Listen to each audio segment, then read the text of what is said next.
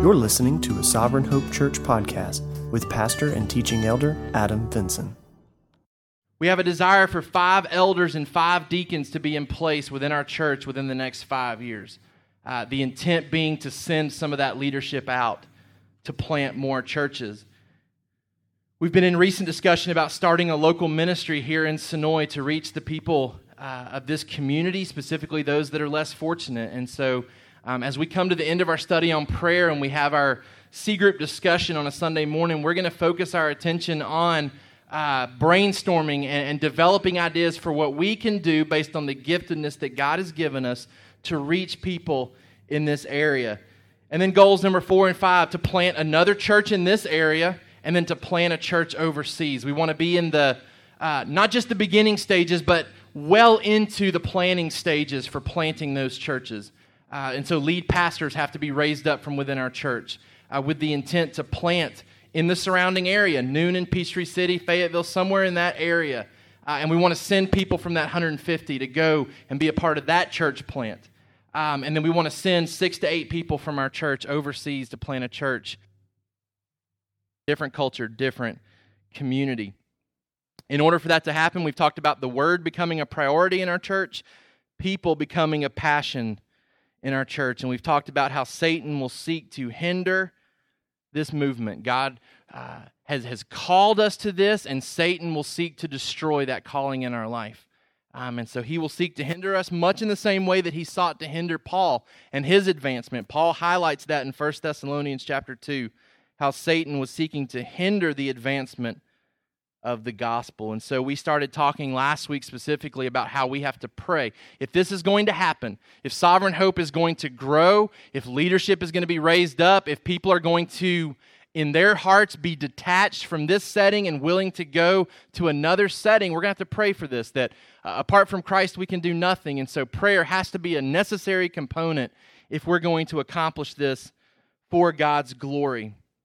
And so we talked last week that prayer is our means for asking God specifically for the good that He desires to give us. It's not a means for us to inform God of what's going on in our life. And so um, it, it's an opportunity for us to ask God for the good that He's promised us. We talked last week that God has obligated Himself to be good to His children, He's obligated Himself to meet the needs of His children. And so when we pray and we don't see our prayers answered in the way that we want them to be answered, we can trust that it's either not good for us or it's not a need of ours. Because God has promised in His Word that He will meet the needs of His children, that He will do good to His children. Prayer is also seen in Scripture as a means to make things happen, and we're going to look more at that. Prayers that changed history in the course of God's Word. Prayers that, um, that inaugurated God's plan that he already had in place, already intended to do, but he uses the avenue of prayer to bring those plans to this earth. Prayer is not a means for us to get anything we want, but as Ephesians 3 tells us, it is a means for us to get more than we think we can get because the promise is given to us in Ephesians that God is capable of doing far more than anything we ask or think. And so, as we pray for these goals, we pray for these things in our limited, finite understanding of what we believe God wants for our church. We recognize that God is fully capable of doing far more than we could ask or think in regards to what we want for our church. Um, and, and so we talked about just the wow prayers that so oftentimes don't get incorporated into our prayer life um, that, that I, you know, I confessed to you last week. I'm so guilty of praying things that don't drive me to be thankful when they take place in my life. You know, just praying that God will give me strength to get through the day. That at the end of the day, I'm not driven back to praying and thanking God for that. That a lot of times my prayers are very vague, they're not very specific, that I'm not compelled to thank God when I see those specific answers. We want to challenge you as a church, and I believe these goals that we're, we're moving towards as a church are, are big goals that are going to drive us to be thankful when God starts moving in our church in these areas. That it's going to be obvious that the only way these things are accomplished is through God moving in our midst.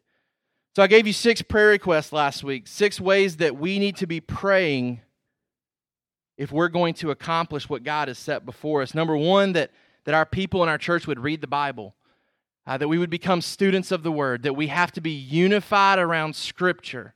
that we have to be growing, maturing in God's word, so that when God brings us new converts, that we can disciple them faithfully, so that we're not wrestling with our sin and wrestling with our understanding of God, that we can uh, teach these others what Jesus has commanded for them. Secondly, that our people would fight sin, that we would read the Bible, that we would fight sin, that we would yield to righteousness rather than yielding our flesh to the sin that tempts us. That number three, we would faithfully teach Jesus. We said that that was the component that angered the Pharisees so much in the book of Acts. Yes, we see the church growing because of miracles. Yes, we see the church growing because people shared their things and because they cared for each other. But the thing that they were told to stop doing was teaching Jesus. Not stop sharing your things, not stop doing miracles, not stop meeting together. It was stop teaching Jesus. So if we're going to grow our church the way that the book of Acts portrays church growth, we're going to have to faithfully teach Jesus as church members. We're going to have to care for others faithfully. Number four, we're going to have to make money. And I told you, we are praying specifically that you will make more and more and more and more money at your jobs so that that money can be given here for the purpose of sending six to eight people overseas that the biggest hindrance to people not going to the mission field is finances and then medical fears we talked about last week. And we want to eliminate those as best we can. And so we are praying that people in our church will be blessed financially so that when it comes time to send people to plant a church overseas, they are fully funded through this church. They don't have to go raise support from families and friends and other churches. That we've worked hard as the book of Ephesians talks about, that you work hard in such a way that you take care of your own needs, but you also have enough to share with others. That we're able to send people fully funded through sovereign hope. And then I'm also praying specifically. I don't think it's an accident that God has blessed our church, as small as we are, with the great number of people that have medical knowledge nurses, EMTs that are a part of our church that could be sent overseas to help alleviate the, the, the medical and health concerns that so oftentimes accompany a young couple who goes overseas, know they want to have kids, but just the uncertainty of what does that look like to have kids in a foreign country. To be able to send people from our church that have that type of medical knowledge to offer that assurance, to offer that comfort in the midst of that. And then lastly, praying that there will be people in our church that have a desire to step up and lead as elders and deacons so that they can be sent out for God's work. This week we talked specifically about praying to the unchanging.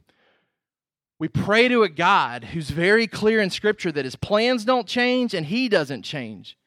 So, how do we pray effectively? How do we pray confidently?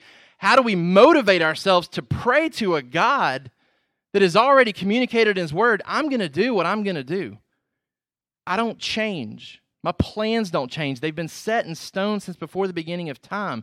How do we pray and ask for things? How do we pray and ask God to change things when He's communicated that His plan doesn't change?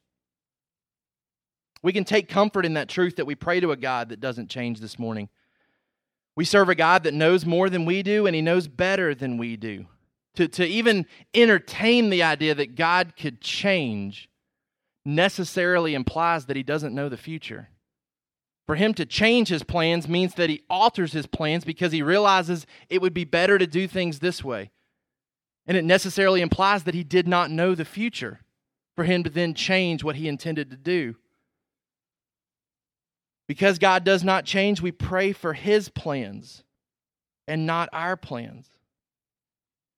God's plan is in place and it's for the maximum glory and for the maximum good of his children. As we pray, we expect God to answer with good. Psalm 103 tells us that God satisfies us with good. So we pray to a God that doesn't change, and that's a positive thing, that's a good thing.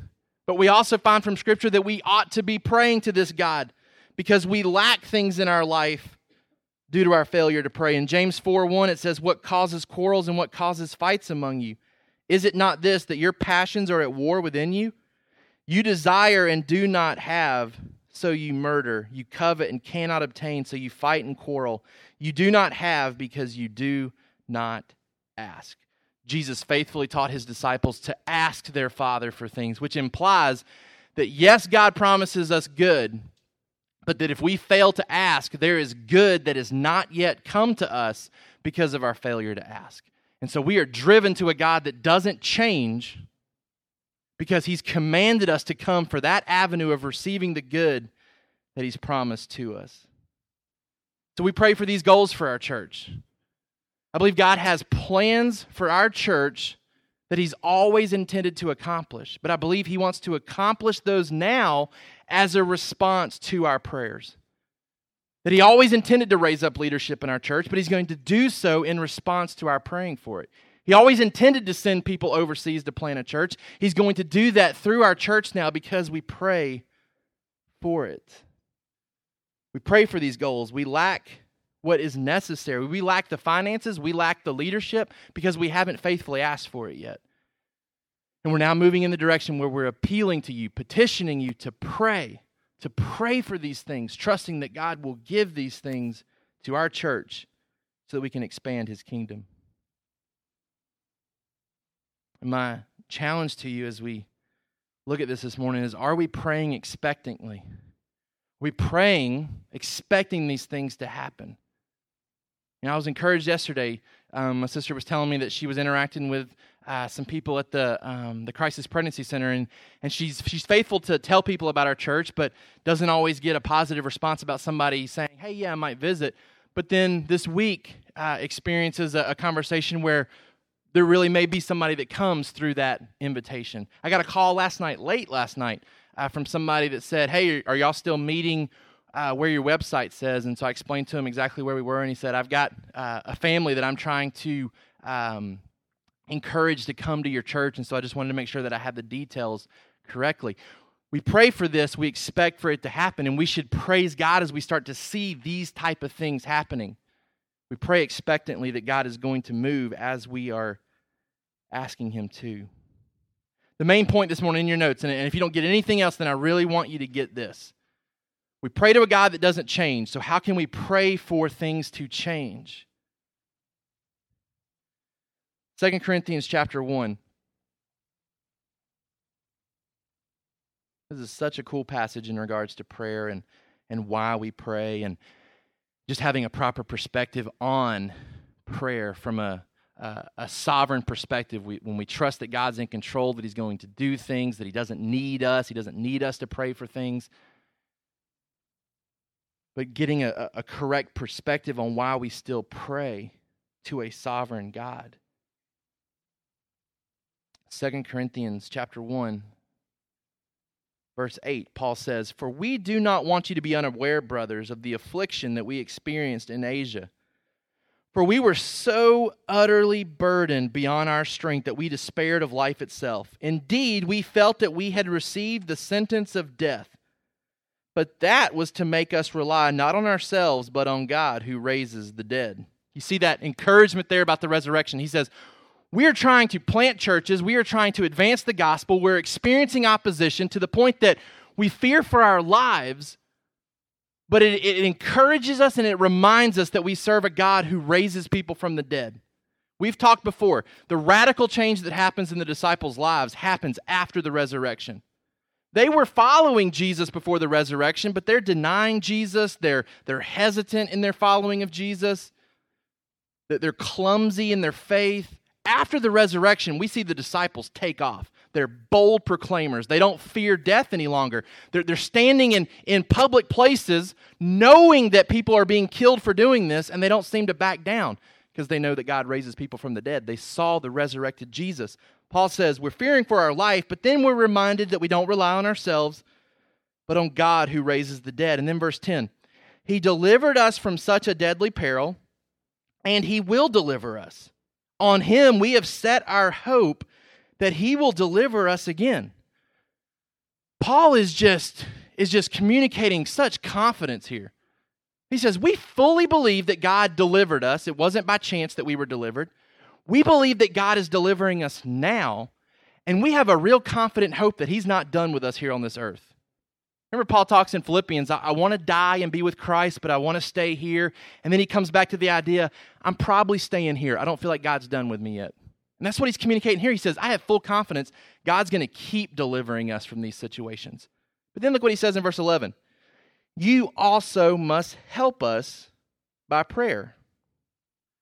I mean, he's already confidently said, I think this is what God's going to do. I think he's going to deliver us. I'm confident he's going to deliver us. Will you pray that God delivers us? And you should read that and say, well, why? I mean, you seem so confident.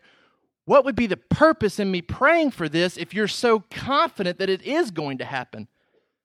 Look what he says so that many will give thanks on our behalf for the blessing granted us through the prayers of many.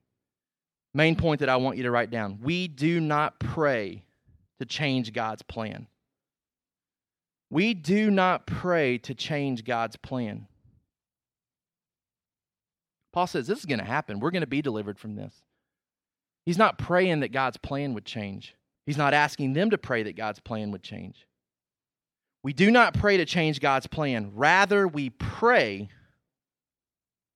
to increase our obligation. We pray to increase our obligation to glory in Him when He fulfills His plan. We do not pray to change God's plan. Rather, we pray to increase our obligation to glory in Him when He fulfills His plan. Do you see what's going on there? Paul says, We're going to be delivered. I want you to pray for it so that when it does happen, it's not just me and my companions that are thanking God for it. He says, We're already praying for it. Like, we realize we are in the heat of battle. We are praying for God's deliverance. We believe He's going to answer it. And if he answers it just because we pray about it, we will give him thanks and he will get what he deserves. But Paul says, I'd rather more of you participate in it. I'd rather everybody be praying for my deliverance so that when it does happen, everybody is praying and giving thanks to God. See, we could say, hey, as elders, we're going to commit to praying for these goals to happen. You guys just sit back and we'll let you know when things start happening and we'll start including you when these things start happening. But God doesn't give the maximum amount of thanks if there's only a handful of us praying about it. So we bring this to you and we bring the request to you and we appeal to you to pray for these things. We're posting prayer requests on the city that you guys are sharing. Not so that just one or two can pray, so that as a group we can pray, so that when God answers these prayer, these prayers, more of us are giving thanks to God. We don't pray to change God's plan. We pray so that we obligate ourselves to glory in Him. God gets more glory, He gets more thanks when more people are praying for His plans to happen. That should be an encouragement to us this morning. This is an avenue that God uses to receive glory. See, a lot of us have good things that happen in our life that we don't even ask for. And we're, we're less prone to thank God for those things because we haven't really directly asked for them. But the more we are challenged to directly ask God for things, to ask Him to raise up leadership in this church, imagine that the celebration the next time we ordain elders, if we've been praying for three years for it to happen, and we know that that year five is, is, is approaching, and we have an, an elder ordination time and it's not just a time for me and the other elders to celebrate the investment that we've made teaching and raising up these individuals. You get to rejoice in it. You get to thank God for it because you've been actively praying that God would call individuals out from our church to lead, to shepherd, with the intent to send them somewhere else to do it.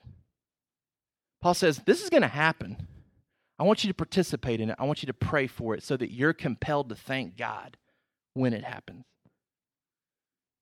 Two points under that main point. Point number one we pray to a God that is unchanging in himself. So God doesn't change.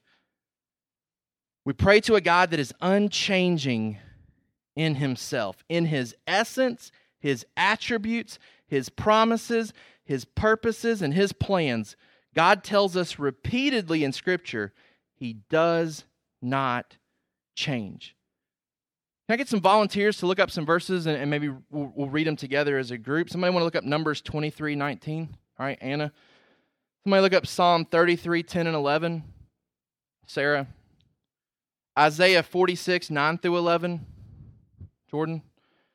Hebrews 1 10 through 12. Dave. in his essence, attributes, promises, purposes, and plans, God does not change. Numbers 23 19.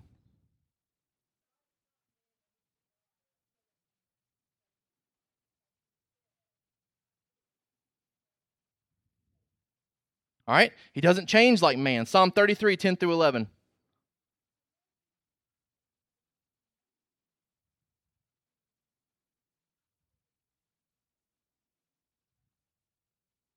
All right, his counsel stands forever. His plans don't change. Isaiah 46, 9 through 11.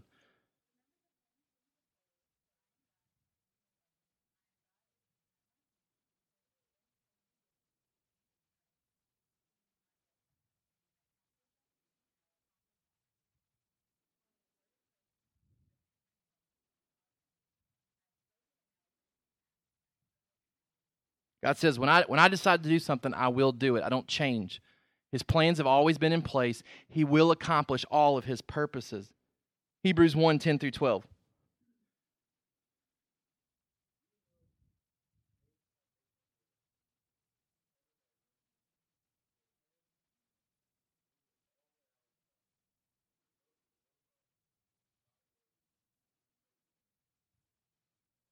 All right. In the midst of everything around us changing, culture changes, God remains the same. We still serve the same God that the Israelites served in the Old Testament. Nothing's changed about him. Nothing's changed about him. The same God that walked with Adam and Eve in the Garden of Eden, same God we pray to today. The implication from this God's holiness always leads him to hate and punish sin, and it always leads him to accept righteousness. This is the God that we serve. God's holiness always leads him to hate and punish sin,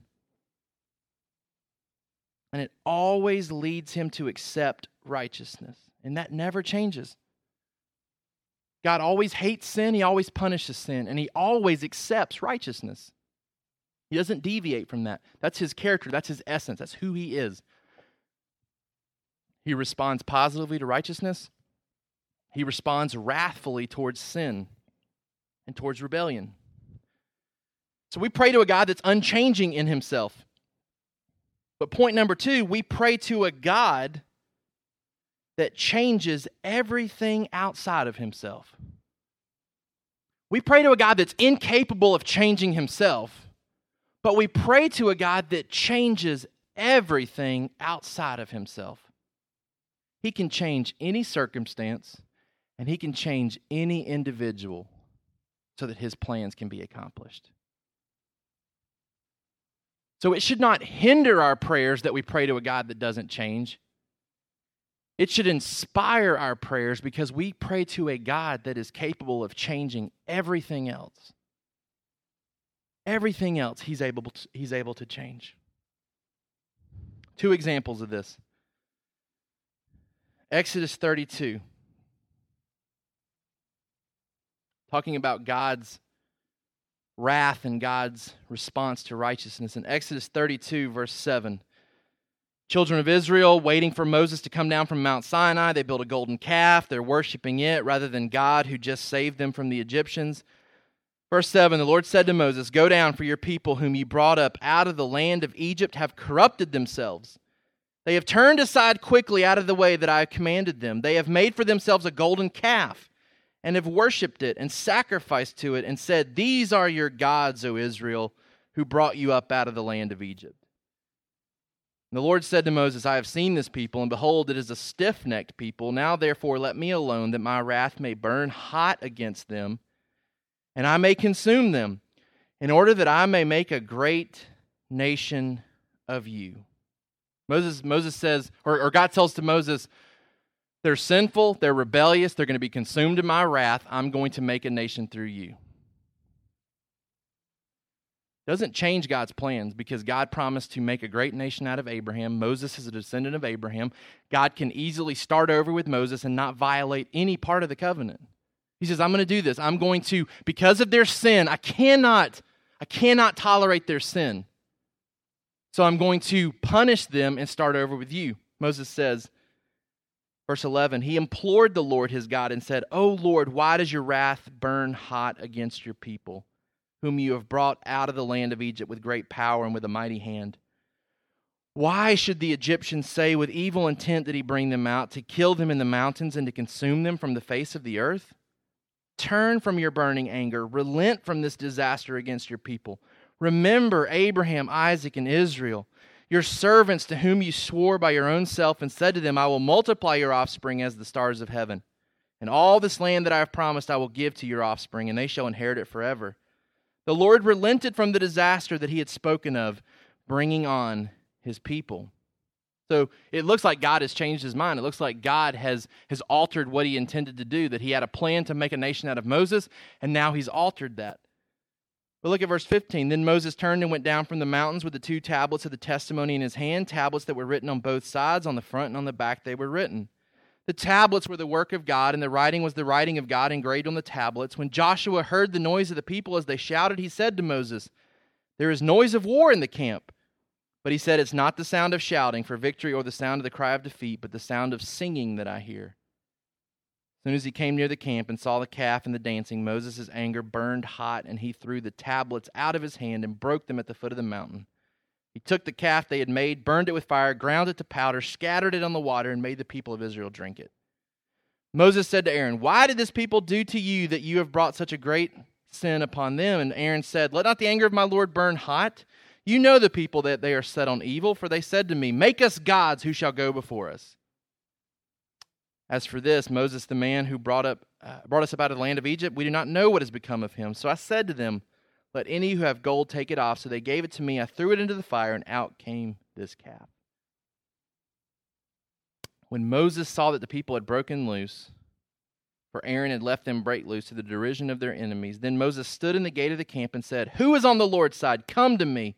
All the sons of Levi gathered around him. He said to them, Thus says the Lord God of Israel, Put your swords on your side, each of you. Go to and fro from gate to gate throughout the camp, and each of you kill his brother and his companion and his neighbor. The sons of Levi did according to the word of Moses, and that day about 3,000 men of the people fell. And Moses said, Today you have been ordained for the service of the Lord, each one at the cost of his son and his brother, so that he might bestow a blessing upon you this day. The next day, Moses said to the people, You have sinned a great sin, and now I'll go up to the Lord. Perhaps I can make atonement for your sin. So Moses returned to the Lord and said, Alas, this people has sinned a great sin. They have made for themselves gods of gold. But now, if you forgive their sin, but if not, please blot me out of your book that you have written. The Lord said to Moses, Whoever has sinned against me, I will blot out of my book. But now go, lead the people to the place about which I have spoken to you.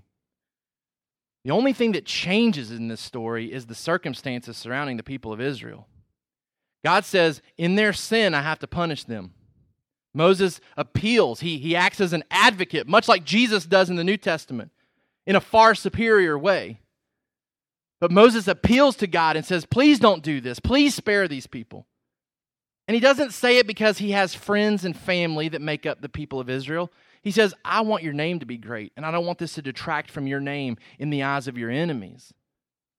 And he goes to the people of Israel, and there's repentance that happens. There's, there's the dealing with sin that happens. They kill and punish those that were primarily responsible for this.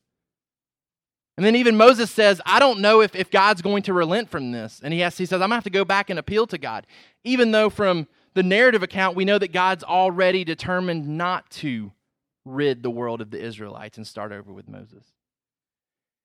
The intent was if things don't change, I will take them out. But things changed, their hearts changed. Repentance happened. It's the same that happened in the book of Jonah when we went through the book of Jonah. God says, I'm going to punish the Ninevites, I'm going to, I'm to wipe them out. Jonah brings that message. The Ninevites repent, and it says that God doesn't wipe them out. Not because God changed, but because the Ninevites changed who they were, what they were doing changed, and it allowed God to, to not respond the way that He said He would have to if things didn't change. A God that desires to fellowship with a sinful people has to either change His holiness or change the sinful people. And what we see time and time again in, in, in the course of history is that God changes sinful people because His holiness cannot change.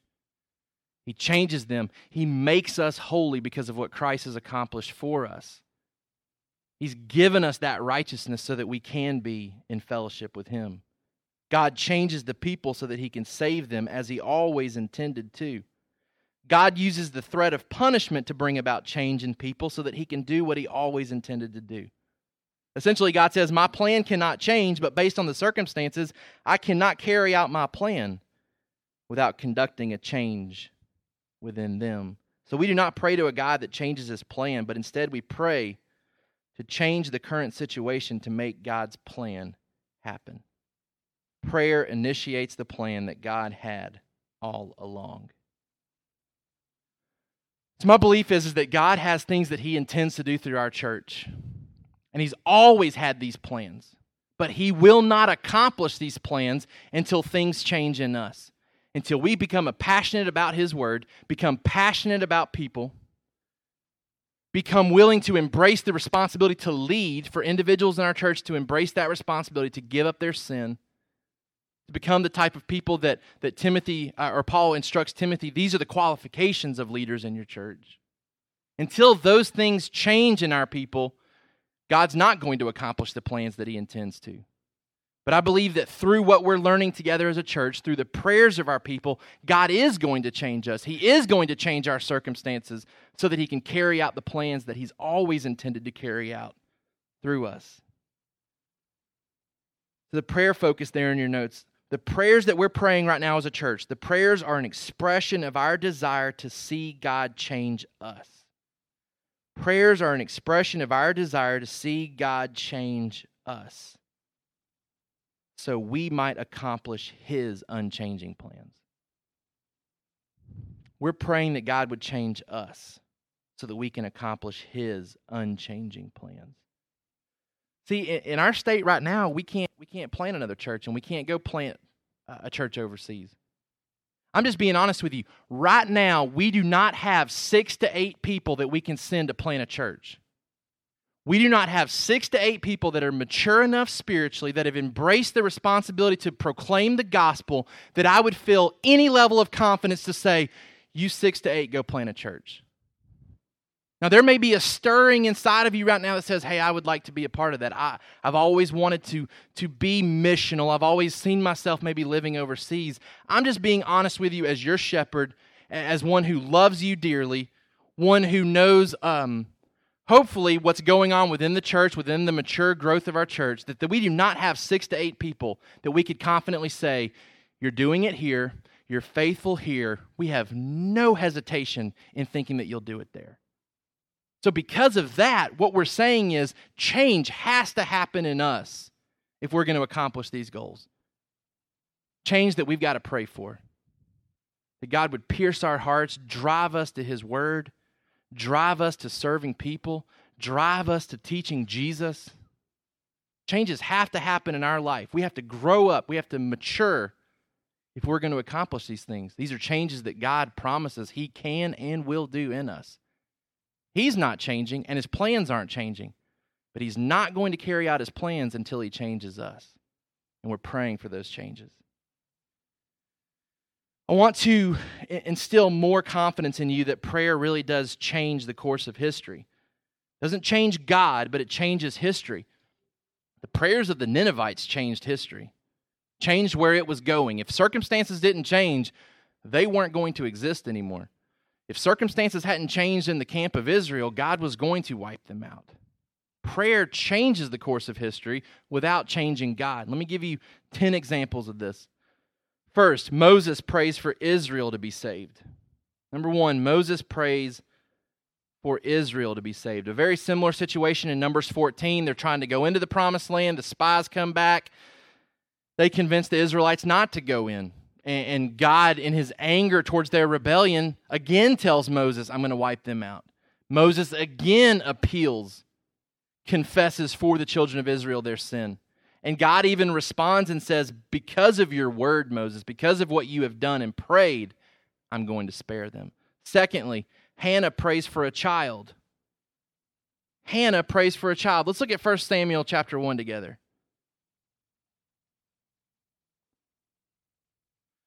1 Samuel chapter 1.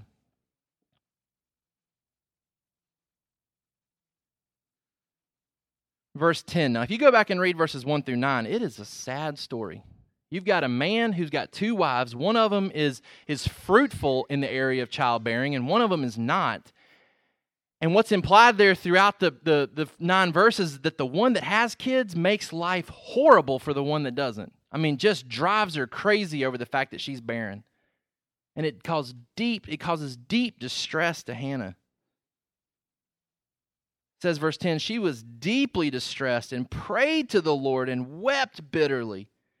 And she vowed a vow and said o lord of hosts if you will indeed look on the affliction of your servant and remember me and not forget your servant but will give to your servant a son then i will give him to the lord all the days of his life and no razor shall touch his head she continued praying before the Lord, Eli observed her mouth. Hannah was speaking in her heart, only her lips moved and her voice was not heard. Therefore, Eli took her to be a drunken woman. And Eli said to her, How long will you go on being drunk? Put your wine away from you. But Hannah answered, No, my Lord, I am a woman troubled in spirit. I have drunk neither wine nor strong drink, but I have been pouring out my soul before the Lord.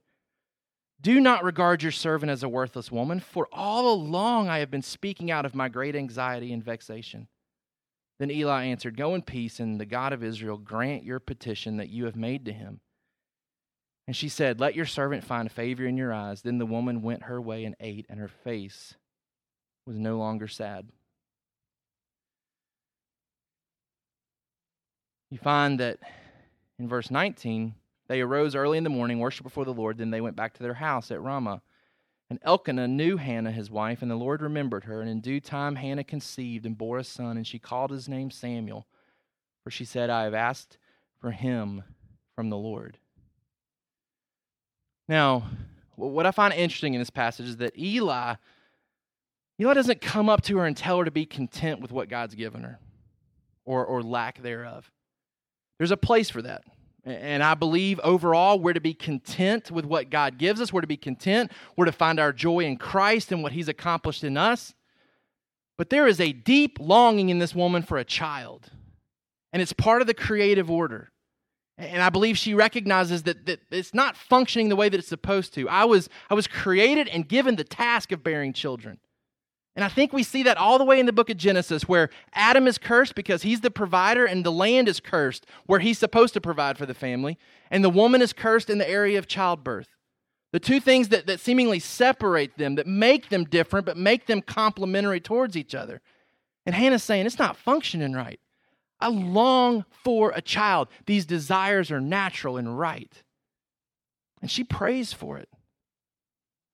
And she's not wrong to pray for it. And I don't believe she's wrong to, to experience this type of distress over it. It says the Lord remembers her and gives her the child. And not only that, going back to what we said in Ephesians, that he does far more than we ask or think. Hannah's just saying, Look, let me contribute to this. Let me contribute to society. Let me produce something for my husband. I don't even have to hang on to him, right? Like, I'll give him to you. Just let me know that at the end of the day, I, have done as a woman what I feel like I'm supposed to be doing. And the Lord blesses her, but beyond what she even asks or think, look what it says in chapter 2, verse 20. Then Eli would bless Elkanah and his wife and say, May the Lord give you children by this woman for the petition she asked of the Lord. So then they would return to their home. Indeed, the Lord visited Hannah, and she conceived and bore three sons and two daughters, and the boy Samuel grew up in the presence of the Lord. He gives her five more kids, maybe to the point where Elkanah comes and says, Quit praying for this, right? Like, we're good. Cut off. You, you've, you've functioned as a woman now. You have provided so many kids for me. We don't need any more. God does far more than she could ask or think. And it's okay to pray for these type of things fight for contentment, be content with what God gives us. But we can pray for the things that are natural desires. I don't know of anybody in our church that's praying for this specifically, but I know there are singles in our church that ache for marriage. And it's a right desire. And I want you to know that in the midst of praying for our goals, I know that our goals will be far better accomplished as singles in our church that desire marriage have provision by God, husbands and wives, so that they can be sent out together to accomplish his purposes.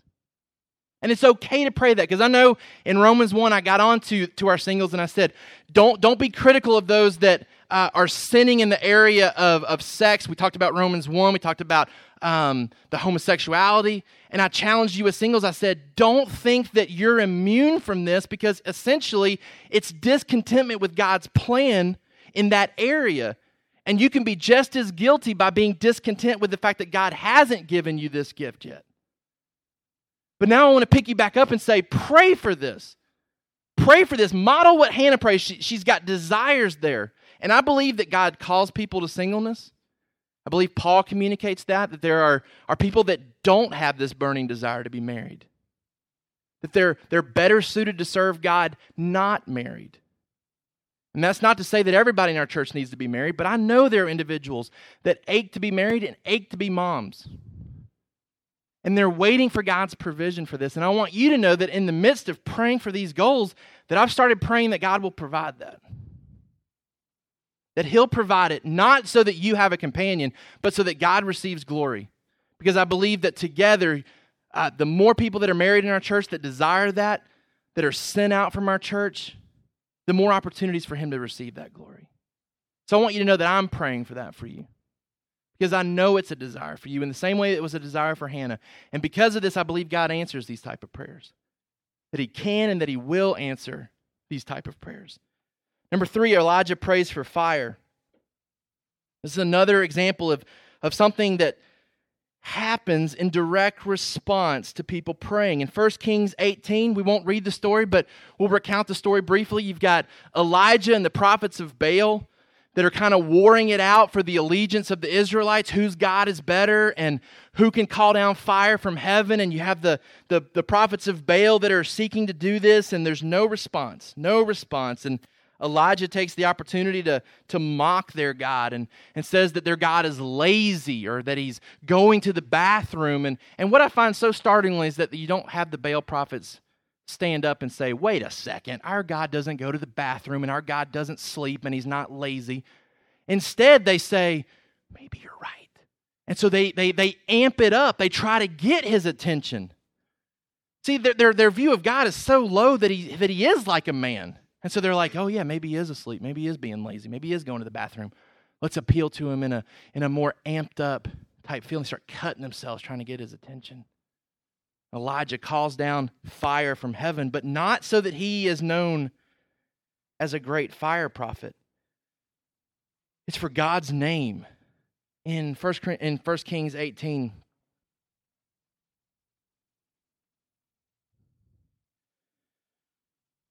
see, I think it's in verse 36.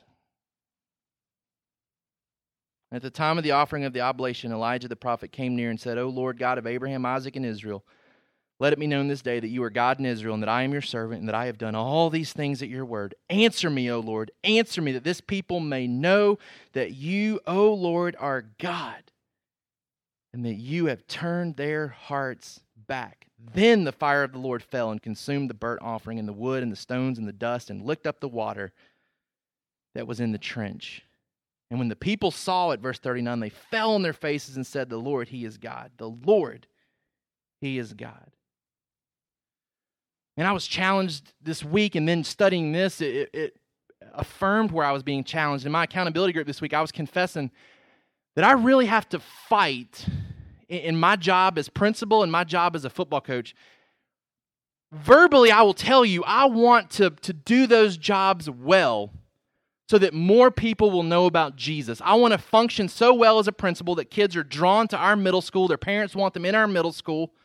So I work hard because I want to grow our middle school so that more people know about Jesus. I want to be successful as a football coach so that more people want to come to Trinity to hear about Jesus. But I have to fight to not want to be a good principal and a good coach so that I look good in the eyes of parents at Trinity.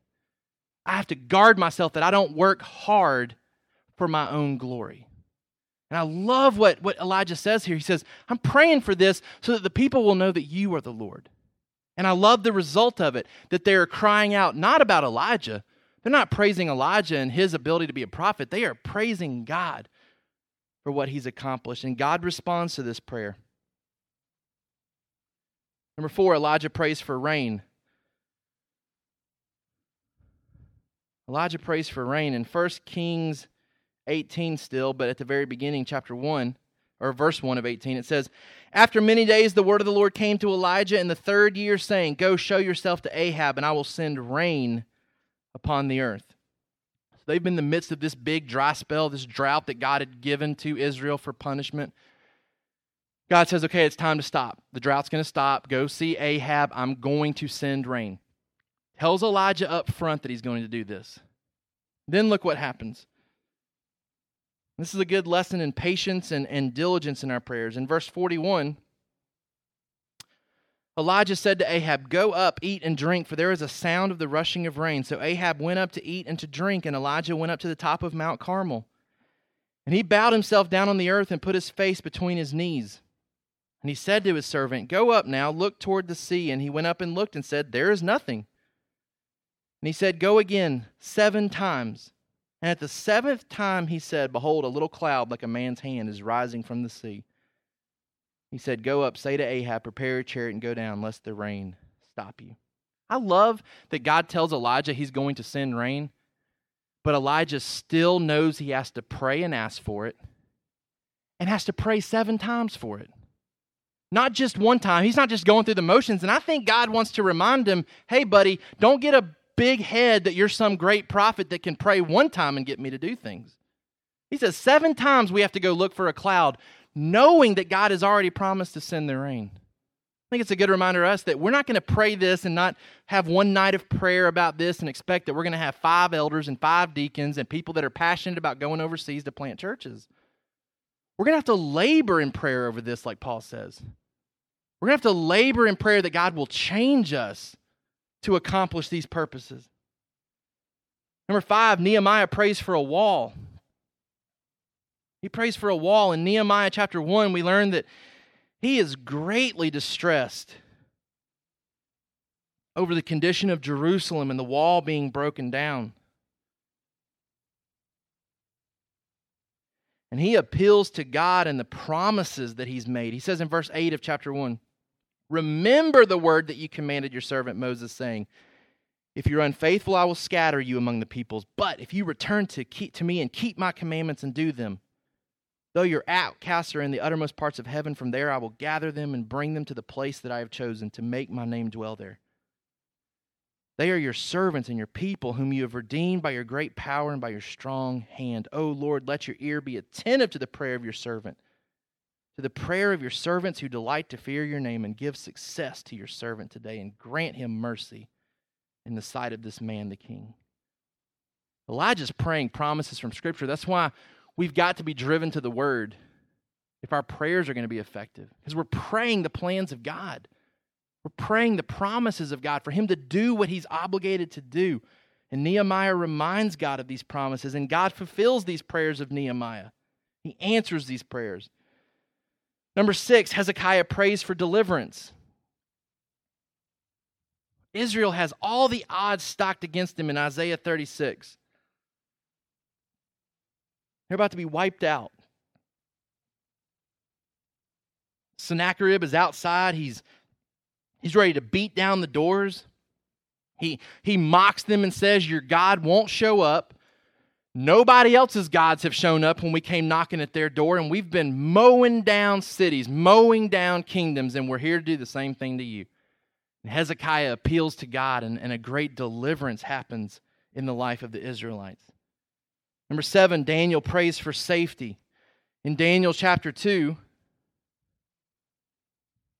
Nebuchadnezzar is frustrated about his dream, wants an answer, uh, but he, he realizes his wise men are not as wise as they claim to be, and so he won't even tell them the dream. Says, You tell me the dream and you tell me what it means, or I'm going to kill you. They obviously panic and say, We don't know. Um, and so they're ready to kill all the wise men. And Daniel begins to appeal as to why this is happening. And he begins to pray. He begins to pray that God would deliver them. And it's only after praying says in verse um, 17 Then Daniel went to his house and made the matter known to Hananiah, Mishael, and Azariah, his companions. Told them to seek mercy from the God of heaven concerning this mystery, so that Daniel and his companions might not be destroyed with the, with the rest of the wise men of Babylon. Then the mystery was revealed to Daniel in a vision of the night. God always intended to tell him what the vision was and what it meant, but he only gives it to him after Daniel asks. It's another reminder to us that prayer changes things, not God and not his plan, but it actually brings God's plan into being that he always intended to do. Number eight, Jesus prays for Peter's faithfulness. Got to be encouraging to Peter that Jesus is praying for him. In Luke 22, he says, Satan has demanded you, Peter. He's demanded to sift you. Jesus is encouraging him. He says, Even though you're going to deny me, I'm not going to let, let Satan have you. I'm not going to let him have you. I'm going to restore you and I'm going to build the church upon you. I'm praying for that.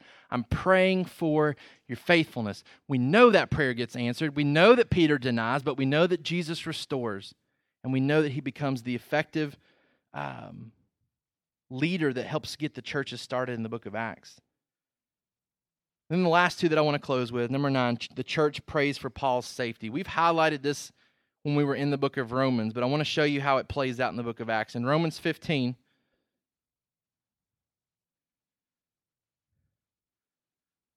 verse 30 and 31, Paul tells them all about what he wants to do, similar to what I'm telling you as a church we want to do says we want to go plant churches, we want to go here, we want to go to Spain. Tells them all about those plans and then says, Pray for these that they'll happen. I appeal to you, brothers, by our Lord Jesus Christ and by the love of the Spirit, to strive together with me in your prayers. This is Romans 15 30. Strive with me in your prayers to God on my behalf, that I may be delivered from the unbelievers in Judea, and that my service for Jerusalem may be acceptable to the saints. So that's where he appeals to them to pray for them. Let's skip over to Acts 21. Paul says, Pray for me that the people in Jerusalem will receive me and not kill me because they're antagonistic towards the gospel. Pray that they'll receive my message. In Acts 21, verse 17, when he had come to Jerusalem, the brothers received us gladly. That's a direct answer to prayer. The direct answer to prayer. He said, Pray, and he specifically, pray they'll receive us gladly. And then we have the, the exact same type of wordage going on here. When he had come to Jerusalem, the brothers received us gladly. On the following day, Paul went in with us to James, and all the elders were present. After greeting them, he related one by one the things that God had done among the Gentiles through his ministry.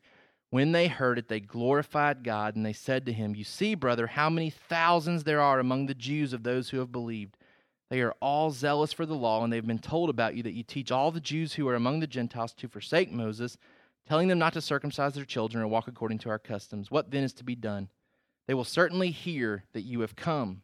So there's still that, that lingering possibility that, that harm's going to come to Paul. In verse 31, as they were seeking to kill him, word came to the tribune of the cohort that all Jerusalem was in confusion. That's not by accident. It's not by accident that this information comes to this man. Lost my place. 31. He at once, verse 30, 32, took soldiers and centurions and ran down to them. And when they saw the tribune and the soldiers, they stopped beating Paul. Then the tribune came up and arrested him and ordered him to be bound with two chains. He inquired who he was and what he had done. Some in the crowd were shouting one thing, some another. And as he could not learn the facts because of the uproar, he ordered him to be brought into the barracks. And when he came to the steps, he was actually carried by the soldiers because of the violence of the crowd. Paul's about to be killed here, and somehow information reaches these officials. They come and rescue him. Okay? So he was received gladly, but Paul also prayed for safety. He's about to get killed. He's probably thinking, are those guys praying or not praying? He gets pulled out of that situation. He's thrown into jail, which doesn't seem like a great place to be. And then in chapter 23, verse 16, now the son of Paul's sister, so his nephew heard of their ambush, so he went and entered the barracks and told Paul. Paul called one of the centurions and said, Take this young man to the tribune, for he has something to tell them. So he took him and brought him to the tribune and said, Paul, the prisoner, called me and asked me to bring this young man to you, as he has something to say to you. The tribune took him by the hand and going aside asked him privately, What is it that you have to tell me? And he said, The Jews have agreed to ask you to bring Paul down to the council tomorrow, as though they were going to inquire somewhat more closely about him. Do not be persuaded by them, for more than forty of their men are lying in ambush for him, who have bound themselves by an oath, neither to eat nor drink till they have killed him. And now they are ready, waiting for their consent. So the tribune dismissed the young man, charging him, Tell no one that you've informed me of these things. He called two of the centurions and said, Get ready 200 soldiers with 70 horsemen, 200 spearmen to go as far as Caesarea at the third hour of the night. Also provide mounts for Paul to ride and bring him safely to Felix the governor. And he wrote a letter to this effect. He goes on to describe Paul and the safety that he needs right now. So the soldiers, verse 31, according to their instructions, took Paul and brought him by night to Antipatris on the next day, they returned to the barracks, letting the horsemen go with them. When they had come to Caesarea and delivered the letter to the governor, they presented Paul also before him. On reading the letter, he was asked what province he was from. When he learned that he was from Cilicia, he said, I will give you a hearing when your accusers arrive. He commanded him to be guarded in Herod's praetorium. Those are all answers to prayer. Paul says, Look, I've got plans. I need your prayers. And then we see these answers to prayer play out. Individuals that get information, that share information, people respond to the information. Paul, time after time after time, protected, just like he asked the church at Rome to pray for. Our prayers change things. Our prayers bring God's plan into being. God responds to those prayers. And then lastly, Revelation 8. I love this passage as much as the book of Revelations is, is, a, is a scary book because it, it, it's, it's hard to understand, I love what's clear in this chapter. And we could debate on when this chapter happens. Has it already happened? Is it happening in the future? Regardless of when it happens, what is clear is why it happens. Verse 1 When the Lamb opened the seventh seal, there was silence in heaven for about half an hour. Then I saw the seven angels who stand before God, and seven trumpets were given to them. And another angel came and stood at the altar with a golden censer, and he was given much incense to offer with the prayers of all the saints on the golden altar before the throne. And the smoke of the incense with the prayers of the saints rose before God from the hand of the angel. Then the angel took the censer and filled it with fire from the altar and threw it on the earth, and there were peals of thunder, rumblings, flashes of lightning and an earthquake. God responds and begins to carry out this portion of Revelation in response to the saints' prayers. God responds to our prayers. He brings his plan into history, into time, as a response to us praying for it. And I give you all these examples, these 10 prayers of people who prayed prayers that altered where they believed the, the history was going. Hannah didn't believe she was going to have a baby unless she started praying for it. Hezekiah didn't believe that Israel was going to be spared unless he prayed for it. Daniel felt like we're going to die with the wise men unless we pray, unless God does something here in response to our prayers. Paul says, if you guys don't pray for me, I can't possibly get to Spain with the gospel. I'll be killed when I get to Jerusalem. Pray they welcome me. We have no hope of growing our church to 150 people we have no hope of raising up elders and deacons. We have no hope of starting a local ministry, planting a church here, or planting a church overseas unless God does something in us, changes us. And I believe the only way He's going to do that is in response to us praying for it, asking for it. Not to change His plans, but for Him to change us so that He can carry out His plans. Two questions I want you to ask yourself as application for this morning.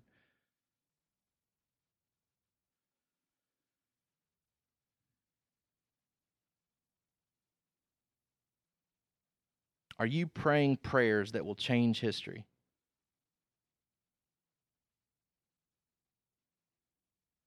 Are you praying prayers that will change history? And are you ready to pray prayers for our church to change history? Look, I'm committed to praying for this. I'm committed to praying for this. And when it happens, I don't want to be the only one rejoicing about it. Going back to 2 Corinthians 1, I believe that God's going to use our church to expand his kingdom. And I told you I'm flexible enough that it may not look exactly like we've got on paper here, but we're going off of what we see in Scripture and saying these seem consistent and seem um, honoring to God for us to push for this and to, and, to, and to go in this direction. I'm flexible enough that if God says, nope, we're going to tweak that, we're going to do some things different than you're, planning, but I am, I am, I am devoted to praying for this to happen. And I want to be able to rejoice with you when it happens. In the same way, Paul says, He's going to deliver us. We know He's going to deliver us. Will you pray that He delivers us so that there's more people that can give thanks to Him when He does? In talking about prayer, I want you praying that God would use our church in this way to grow His kingdom. Not because I believe He needs your prayers, but because I want you to obligate yourself to glory in Him when it happens that when we have elder ordinations, when, when singles eh, are, are uniting for marriage and we're at marriage ceremonies, that it really is a time to honor God because of the provision that He's made. It's not just two people that fell in love, it's God bringing two hearts together to storm the gates of hell as we rescue people for eternity. That it becomes a time of celebration for us as a group as we see God respond and answer these prayers. Let's pray this morning. Father, God, I want you to drive us to praying to you. God, help us not to err on the side of believing that as a sovereign God, you've got everything under control, and, and therefore it, it removes any responsibility we have to pray. God, help us to see that faithful men and women throughout the course of biblical history have devoted themselves to praying for your plans to happen. And God, we are thankful that your plans are better than ours, that your wisdom is infinitely greater than ours. And so, Father, we recognize that as we pray and don't see answers the way that we want to, that we, we can trust that you are good and that you meet our needs. And, and when you don't answer our prayers, it's, it's because it's not good and it's because it's not a need of ours. But Father, you, we are praying that you would change us so that you can carry out your plans through our church. Father, I'm praying for an increased passion in our people to read the Bible, to study the Bible, to hear the Bible, and be doers of your word. God, I'm praying that we would be uh, faithful to grow so that we can grow others. God, I'm praying that we would be faithful to fight sin, that our accountability groups would accomplish what they're meant to accomplish that we would not allow each other to grow hardened to the deceitfulness of sin, but that through the, the regular, steady encouragement, that we would keep our eyes focused on Jesus. God, I'm praying that as we focus our hearts and our eyes on Jesus, that we would be bold proclaimers of Jesus to our friends, to our family, to our coworkers, to those that we enjoy hobbies with. God, help the enemy to be concerned with shutting us up because of proclaiming Jesus. Father, I pray that you would raise up leadership in our church. Men to function as elders, men and women to serve as deacons here at Sovereign Hope, to be the pace setters. God, I pray that you would call out individuals that would be willing to go overseas to take Jesus to places that have never heard. God, I pray that you would increase our financial ability to support them. God, I pray that, you would raise up individuals with the medical knowledge to go as a support system. Father, I pray for our singles in our church that you would provide helpmates for them. God, that you would satisfy those desires that they have that you would unite hearts. God, give them contentment as they wait. Give them the flexibility that this may not be your desire for them. God, help them not to be hamstrung into thinking they can't move forward with their life until this happens. But God, I pray in the midst of them moving forward that it would happen. That you would bring more and more couples to our church that could be effective in advancing your kingdom. In this church, in other churches, in our church plant overseas. God, I pray that we would be faithful as a group to pray for these things so that as you answer them, the one who deserves the glory and the honor and the thanks is the one that gets it. God, we don't want our elders to be proclaimed as excellent because they raised up individuals to serve in our church, that they discipled them. We don't want individuals in our church to be gloried in because they were faithful witnesses that, that grew our church through the proclamation of the gospel. We want you to receive the glory. So, Father, I know that the more we pray for it, the more we do it as a group, the more glory you're going to receive. And so, Father, we pray for the plans that you already have in place to be accomplished through us. Change us so they can be. Father, we pray that you would receive the glory as they have. We ask these things in Jesus' name. Amen. Thank you for listening to the Sovereign Hope Church podcast. We trust that you've been encouraged by the word. For more information about our church, please visit our website at www.sovhope.org. Again, that's www.sovhope.org.